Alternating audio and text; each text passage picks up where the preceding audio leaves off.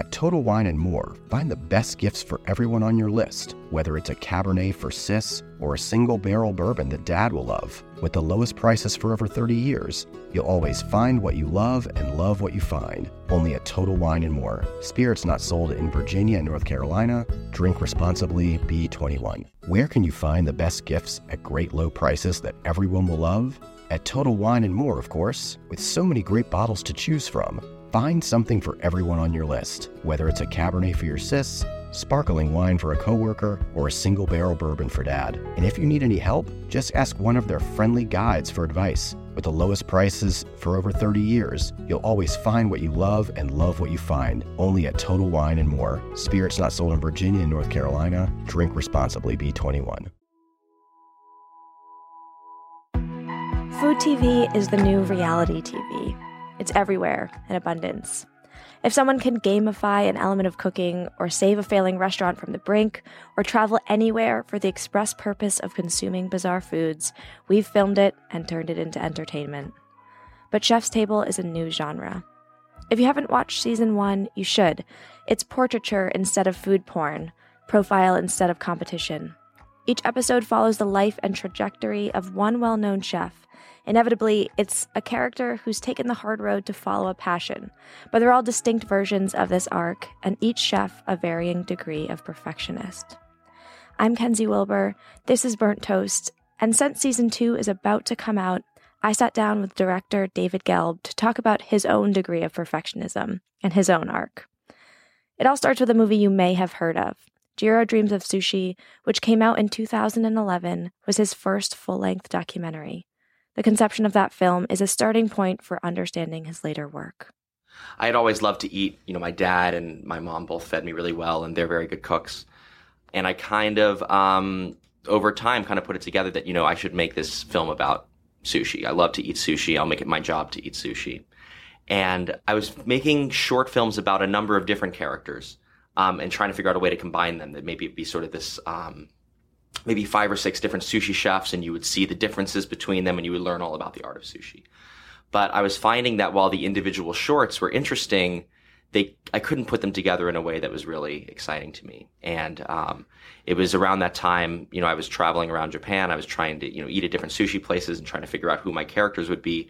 That I met um, Jiro Ono. Um, I was taken there by the food critic in the movie, Yamamoto-san, and I just realized that this movie really should be about one person and through telling a character driven story about this one guy, I could convey everything I wanted to about the art of sushi and, and more really, because, um, I was really kind of taken by this whole idea of, you know, the shokunin and just like a craftsman who devotes his entire life focusing on one thing.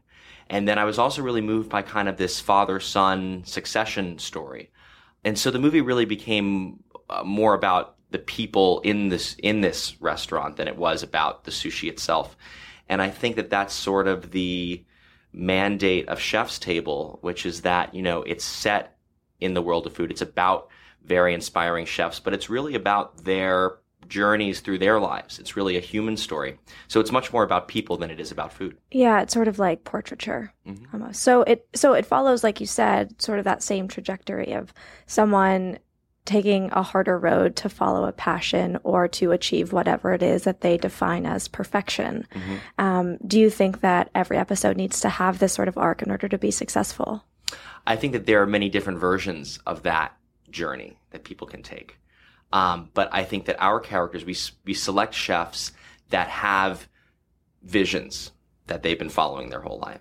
And they're trying to do something that may not have been done before, or something that may even be considered in their hometown to be blasphemous in cuisine, like Massimo Bottura, for example, who was at odds with Italian cuisine. You know, he loved Italian cuisine, then he wanted to change it and got a lot of pushback. And now he's celebrated in Italy. And I think that's true not only in food, but I think that in stories about people who swim upstream, who are trying to do something that hasn't been done before. And despite people telling them that it's impossible, they still find something within themselves, something in their story gives them the strength to push through that and to realize this vision. Right. So, are is it you're 33? 32. 32. Okay, so to my point even better, you're 32, you have a deal with Netflix, you have directed a very widely acclaimed food documentary. Do you see any of yourself in the chefs that you profile? Um, yeah.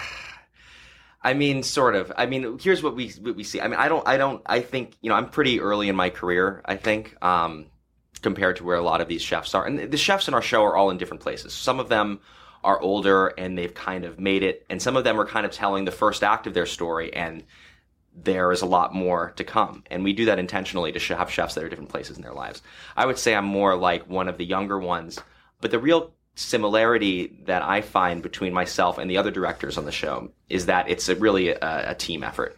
We, we, we look at how the chefs work with their staff and how they kind of communicate their vision because they can't do it by themselves. And so um, we kind of see the chefs. The chefs are like directors, I think, and um, so we kind of see ourselves as similar in that way.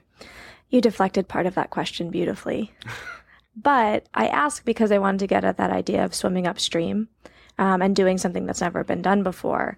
And arguably, Chef's Table is something of that nature. Um, we haven't seen this kind of profile, and so many of them um, presented in this way. Um, some people have called Chef's Table a reinvention of the cooking show. Do you agree with that?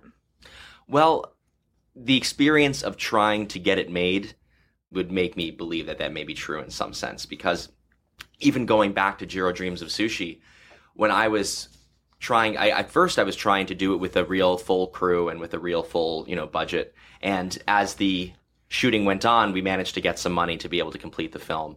Um, but in the beginning, it was really something, you know, I was begging my parents and grandparents for money. Um, and I was using savings that I had made doing other odd jobs on film sets. Um, people told me this was going to be boring. You know, they said, you know, maybe this is a good short film, but nobody was really willing to get behind it as this sort of um, story about this old man and you know his art and his philosophy. And so I just felt it in my gut that it would work, and we just did it anyway. Oh, I think probably people thought that in part because they were thinking of it as a cooking show, and I don't see it as that at all. Mm. I, I, in that sense, it'd be missing a lot of the cooking. Sure. I think it's mostly about art. Yeah. Well, I think that yeah, I mean it's a, it's about people, and that's what Jiro was, and then we kind of discovered that while we were making it. And um, but when we were trying to then pitch Chef's Table, you know, we thought, okay, well, we made Jiro Dreams of Sushi. This is a fairly popular film, and we just want to do more of these with different characters. And a lot of people, um, agents, um, people in production companies, were saying that it was impossible to do a show like this because all food shows have to have a host and um, it has to have instructional elements of cooking in them. Mm-hmm. because that's what was out there. And that you couldn't do this show unless i could find a bourdain or an andrew zimmern or somebody who would guide the audience through the stories there's no way you can make this. The audience needs to have they were telling me the audience needs to have a, a, a recurring character that they're familiar with or the show just can't it just won't work I can't think of anything that would disrupt the feeling of your show more than putting a Bourdain or a Zimmern on set with these people. it's just so opposite. I feel like of what it tries to achieve. Yeah, and I and I, I really love Parts Unknown, and I love Bourdain's show, yeah, and I love Zimmern's shows. show also. I think they're really cool. Um, but we're just making something that's a little different, um, where we are actually having the chefs kind of tell their own stories, and we have some context added by a food critic or an expert that knows their food well, and their loved ones, the people closest to them. So um, it's just a different kind of format, and we're just lucky that Netflix kind of had the courage to believe in it.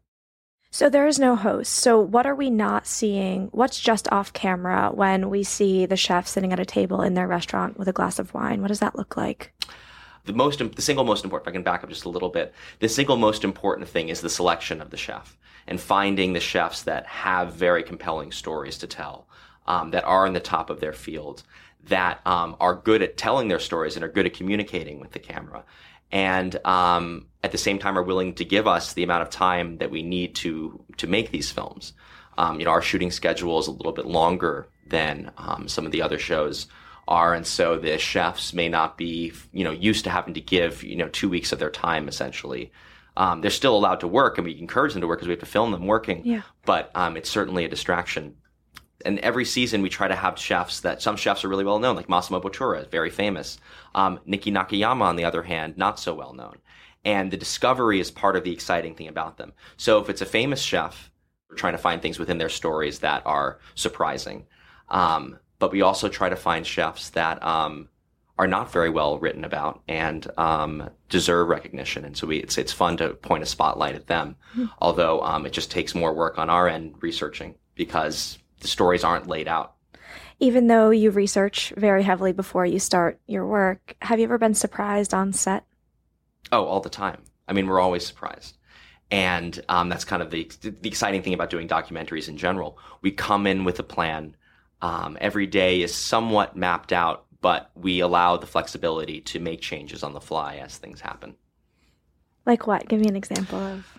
Uh, so when we're filming, um, filming the episode about Gagan Anand was really interesting, and there were a lot of surprises there because um, he doesn't have a book out. He's um, ranked number one in Asia by the San Pellegrino 50 Best list, but there really haven't been that many in-depth articles about him. So we were really surprised at how important Thailand is to his kind of biographical story and stuff. Like for example, we, we I was really surprised to learn that right when the restaurant was about to open was right when there were all these protests and stuff going on in Thailand. And people were taking parts of his restaurant, which was still under construction, and using them to create weapons to fight the police and stuff. And so um, I just thought that was really interesting, and I didn't realize how much more time we really needed to spend in Thailand because I thought that most of his cooking, you know, his cooking is is 100% Indian, but his personal life is very much um, about Thailand. And so we kind of shifted our dates around a bit and we tried to extend our time in Thailand and to do more there. And we also got to go to India with him, which India, which was amazing and something that we really didn't know exactly what we were going to be able to shoot. There are times when, you know, it depends on the, if we're going to shoot on this trolley, it really depends on the mood of the train conductor, if he's going to allow, allow yeah. the cameras on the train or not, or if he's going to see us or not. Sure. So, um, there's this sort of sense of kind of fun and adventure. And Gagan is a very kind of exciting and spontaneous guy. And so there were lots of sudden left and right turns. Mm-hmm. Was there an episode that was a particular challenge to you? Um, when maybe the surprises aren't so fun and adventurous? Um, well, you know, every the chefs are all very busy and um, they have personal lives and so they're already it's already a struggle and this is kind of a theme of the show is like what is what is the cost of pursuing greatness? Um, these chefs are already overburdened and overencumbered. And then you have the film crew there and we're telling them the kitchen has to remain silent while we're shooting our interview there. And there are all kinds of things that actually make their lives more difficult. And uh, when we were shooting our um, Enrique uh, Olvera episode, he had some issues he had to take care of with his kids. And so suddenly, you know, we found ourselves down a day and so we're behind. And, um, you know, it's no fault of the chef because he can't control when, you know, his real life is calling. Um, but we always find ways to kind of bounce back. And actually, we were fortunate to be able to um, come to New York and film a bit at his restaurant here, Cosme, and that actually became a net positive because we were able to add another dimension to the episode. So um, we kind of roll with the punches. Does the cinematography of each episode change based on the story you're trying to tell or what you're trying to evoke? Yeah, I would say so. Um, we have certain kind of rules to keep the show feeling consistent. Again, we don't have a host. We want people to remember that they're watching the same mm-hmm. series, and so we have certain um, uh, photographic kind of, I guess I don't want to say regulations, but sort of like guidelines um, you know, we shoot every episode on prime lenses. We, we really don't use zoom lenses, and that allows for a more beautiful quality. It takes a little bit more time, and it's more expensive, but that's kind of a lot. The, the, the lens selection is what gives us our kind of unique look um, in the show. You reach for the top olive oils and invest in the best pans. But in the kitchen, how well do you care for your greatest tool, your hands? When mine take a beating cooking and cleaning, which is often, I use Bag Balm to work its wonders on my poor, distressed skin. Created 125 years ago on a Vermont dairy farm, their soaps smell great and clean hands without stripping moisture, and their fast absorbing lotion means I can quickly get back to cooking. Treat your hardworking hands to Bag Balm, every chef's best friend. Use code FOOD52 for 20% off your order on bagbalm.com, good through 2024. So, there's a lot that goes into the cinematography to make the show look the way it does. And it's an aesthetic that's well maintained throughout their seasons. The art direction actually looks like art, but he's loath to call what he does food porn. Well, we don't really like to call it food porn. We like to call it more food romance because um, we don't like to just show a bunch of like sexy food with You take no it out to dinner first? yeah with no story or context you know? And so um, our our the way that we like to present the food is with some sort of emotional context. So we feature dishes that have a story behind them um, that have to do with a pivotal moment in that chef's life. And so in that way it's actually kind of more arousing because you have feelings for the food beyond just you know its appearance and um, so I, I, I consider food porn to be a compliment, but at the same time, you know, I we don't just um, we don't just like show a bunch of stuff in front of the camera for no reason, really. know? Right. Yeah. Tell me about France. There's a mini season coming out later this year, Mm-hmm. and it's all about French chefs. Why did you choose to structure it that way? Well, we didn't have any French chefs in the first season, and um, although many of our characters did go to France to train because it is sort of this pilgrimage that you kind of have to make if you're a cook. And the idea actually came from Netflix because they got a lot of feedback saying that you know we we people love the show in France, but they really wish that there were French chefs. And so we had this. We kind of jumped on the opportunity that you know Netflix is interested in doing you know more on France, and so we thought this is a great opportunity to choose four really interesting and four very different chefs um, in France um, that kind of represent different eras of eras of French cooking and that take French cuisine and they all kind of put a different spin on it. And so um, our story of um, Michel Troisgros goes all the way back to the days when Jean and Pierre Troisgros invented what was called Nouvelle Cuisine, um, became very famous for their salmon and sorrel, which um, defied French cooking because it had a kind of light sauce and they only cooked the salmon halfway, so the inside of the salmon was very rare and this was like sent shockwaves throughout France. And now our story is about his son, who, even though it was called Nouvelle Cuisine, it's not new to him, and he's trying to push forward, even though everybody's still asking him for the salmon and sorrel. I love that that's the thing that sort of shocks the culture. Yeah. Yeah. Yeah. I mean, people would send the, you know, French cuisine was actually extremely heavy back in the day. I mean, a normal sauce, you could stick a spoon in it and it would just stand straight up. um, there was no color, you know, it was all just very kind of like heavy and, you know, luxurious, but not particularly inspiring and not particularly focused on the flavor of the products themselves. It would just taste like the sauce usually. Right. In that way, are there through lines in those French episodes because they're all rooted from more or less the same cooking history?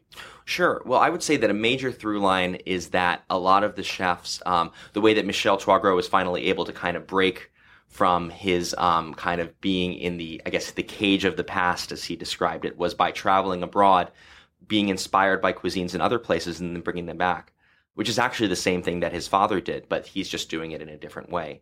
Um, Alain Passard is a chef who was at the top of the game of French cuisine, you know, serving French classics with his own kind of spin on it, you know, serving lots and lots of meat.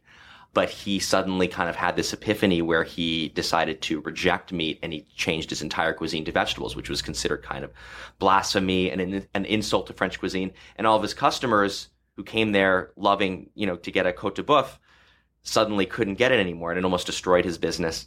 And he took this incredible risk just because he felt that it was what he had to do. Um, Adeline Grattard has always loved Chinese food. She married a Chinese guy, and the two of them opened this restaurant together that really infuses like the flavors of China and France in a really interesting way. Um, and then Alexandre Couillon does really interesting things with seafood in this kind of remote or almost isolated place where he really just harvests everything from his own kind of area on this island. And it's an island that the road disappears underneath the, twi- the tide twice a day. um, and so it's just kind of, he's in this really interesting bubble and it's outside of Paris. Um, and so, um, and they're all in different places in their careers. Whereas, you know, Michel Troisgros comes from this long tradition. Alain Passard is been on the scene for a very long time and he kind of invented this whole farm to table thing, the way that he developed his vegetables. And, um, and then Adeline and Alexandre kind of represent a new guard that's kind of coming up. So they're much different than you'd think. Yeah. Yeah.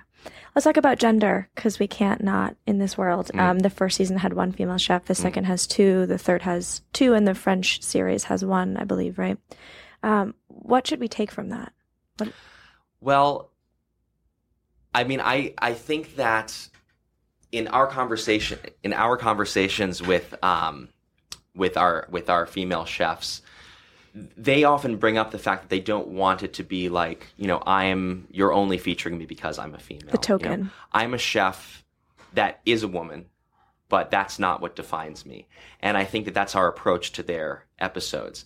If you look at the world and the proportion of male to female chefs, it is overwhelmingly male. And that's a product of this kind of, I guess, the old world mentality um, where, you know, women don't have the time to do it or whatever. There are a million reasons that these old guys give sometimes. Um, guys that I won't mention by name, but people have reasons and they're not really legitimate reasons. And so um, we try to shine a spotlight on chefs who are not um, necessarily written about enough or that we think that kind of set good examples or can be inspiring to other chefs. And so I think it's important that we have all different types of chefs, and that includes chefs who happen to be female. Mm-hmm. Um, but they're on the show because they're brilliant chefs and not because they're female. You've probably eaten at all of these places, right? Are is the magic real? Um, yeah. I mean, it's we the show is born out of love. So we make we choose the chefs that we have a strong hunch that we're really if we haven't had the chance to eat there before, we've talked to people that we know and trust that really love the food there. And um, you know, I have a real reverence for chefs and I love to eat. And so the magic what we put on the screen is is is what we're feeling when we're there and we're eating it. And and I think that you and your team have done a really good job of of teaching something about a character profile um, that's valuable even if you can never eat there. But I'm curious if you see that this format extending into other genres of food, maybe ones that happen to be more accessible. Absolutely, and I think that that's a necessity um, because we can't just keep kind of telling the same stories about, you know, that they use the absolute best, most expensive ingredients and it's a 20 course tasting thing. Because if every chef that we're featuring is a 20 course tasting meal, then it just kind of becomes, it's no longer, that's no longer an exciting revelation. So for that fourth season, we're looking at Ivan Ramen with Ivan Orkin, and I was just okay. with him in Japan, and we shot with him in New York. And his story is just absolutely incredible and inspiring. About a basically the sh- the nutshell version of it is you know it's a it's a Jewish guy from Long Island who climbed to the top of the ramen game mm-hmm. in Tokyo. But Ivan's food, you it's twenty you know for twenty dollars you get a full meal, and that's awesome. And when back when he was in Tokyo, it was ten dollars because that's just what ramen costs in Tokyo. We're also um, going to be. I'm actually going to be leaving for Korea to film uh, Jeong Kwan, who was uh, had a, this great article about her in the New York Times Magazine called "The Philosopher Chef," and um, her cuisine, which is really just kind of born of these kind of wild gardens that are around the monastery, um, and using fermentation and things like that, is definitely not in it for any kind of business sensibility whatsoever. And you know, temple food is an entire different genre of food that people really don't know about. And I don't really know that much about. And we're researching it now. And so that'll be a really fun kind of adventure. But again, trying to get away from the idea that, you know, our restaurants can only be visited by the super mm-hmm. rich. Yeah, it's a good evol- evolution in, in a lot of ways, that being one of them, but also just, you know, the definition of what that pursuit of perfection is changes so much. Um, and maybe it becomes more relatable to some. Maybe it's not, but it's still just as compelling. Mm-hmm. Um, I'm interested. Um, what do we watch first in season two? Because these you don't have to watch them in order; they're episodic, but they're not. They don't build on each other. What do we watch first? Well, yes, they're they each one can be watched independently, so it is totally possible to watch it in any order. Um, so we begin um, season two with Grant Achatz who um, has you know is a very well known chef but has an incredible story and it's kind of amazing to hear um, him tell it, you know, from his own perspective. And then his food is just incredibly visual and amazing looking. And um, so we open with him, and then we go to Alex Atala, who does an entirely different kind of cuisine, and he's in South America. And we go to the rainforest with him, and he finds all these different kind of indigenous um, ingredients, and he kind of built his cuisine, kind of trying to build a national Brazilian cuisine. There's a theme in this season about how um, some of the chefs, particularly Enrique Olvera, uh, Gagan, Ana Ros, um, and Alex Atala all feel like their cuisines are somewhat disrespected. Um, Ana Ros being from Slovenia, I mean, very few people have been to Slovenia, let alone know what the food is like there. Um, yeah, what is Slovenian food? And I love that episode because she doesn't even cook it at first. Right. Because she doesn't think that anybody will understand it. Correct. Right, right. And then it doesn't. It's not until she gets back to understanding what her culture's food really is and Mm-hmm. how to play with it and how to use it that she becomes successful in her own eyes and also in the eyes of her family. Yeah. Right. Yeah. And so there's a real kind of pattern in this where a lot of these chefs, they want to be great cooks. And so they go abroad and they, or they look outside of their own country and they start, then they're making things that are delicious and they're learning how to cook, but they're not making things that are really true to themselves. And so, um, Gagan is hell bent on proving that Indian food is completely misunderstood and that it can be great and it can be a high quality cuisine. Um, because he, you know, he breaks down just basically the whole misconception about curry and how curry is essentially a British word for anything saucy. And um, that Indian food is completely misunderstood. The same with um, Alex Atala trying to elevate Brazilian food, and that Brazilians much prefer to go to a French restaurant or an Italian restaurant than going to a Brazilian restaurant. Yeah, there's a lot to unpack there in that, you know, what we think of as being high cuisine is something that we can't get outside of our own door, that only the imported things are the fancy things. And that goes back so far. Sure. Um, especially also Enrique Olvera, you know, where Mexican food is, um, I mean, you can only, it's hard to name like very expensive Mex- Mexican restaurants. Yeah, Mexican food has a whole separate stereotype in that way to fight back against. Yeah. I mean, Alex Stupak has talked about that too with Empellón. Just people go to a Mexican restaurant and they expect cheap tacos. And so high cuisine in Mexican food doesn't make sense to a lot of people. Yeah. Whereas France doesn't really have that burden. Yeah. No, France doesn't have that problem. And um, it's sort of like this idea that they want to rally their own countries to have confidence in their own native cultures. And I think that's really awesome. Season two of Chef's Table comes out on May 27th. You can watch it on Netflix. And David and his team, by the way, just won a James Beard Award for visual and technical excellence. Congrats to them. And that's it for this episode of Burnt Toast.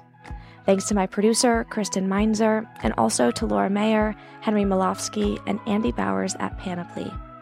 Please let us know what you think of the show. Our Twitter handle is at Food52, or you can leave us a review on iTunes.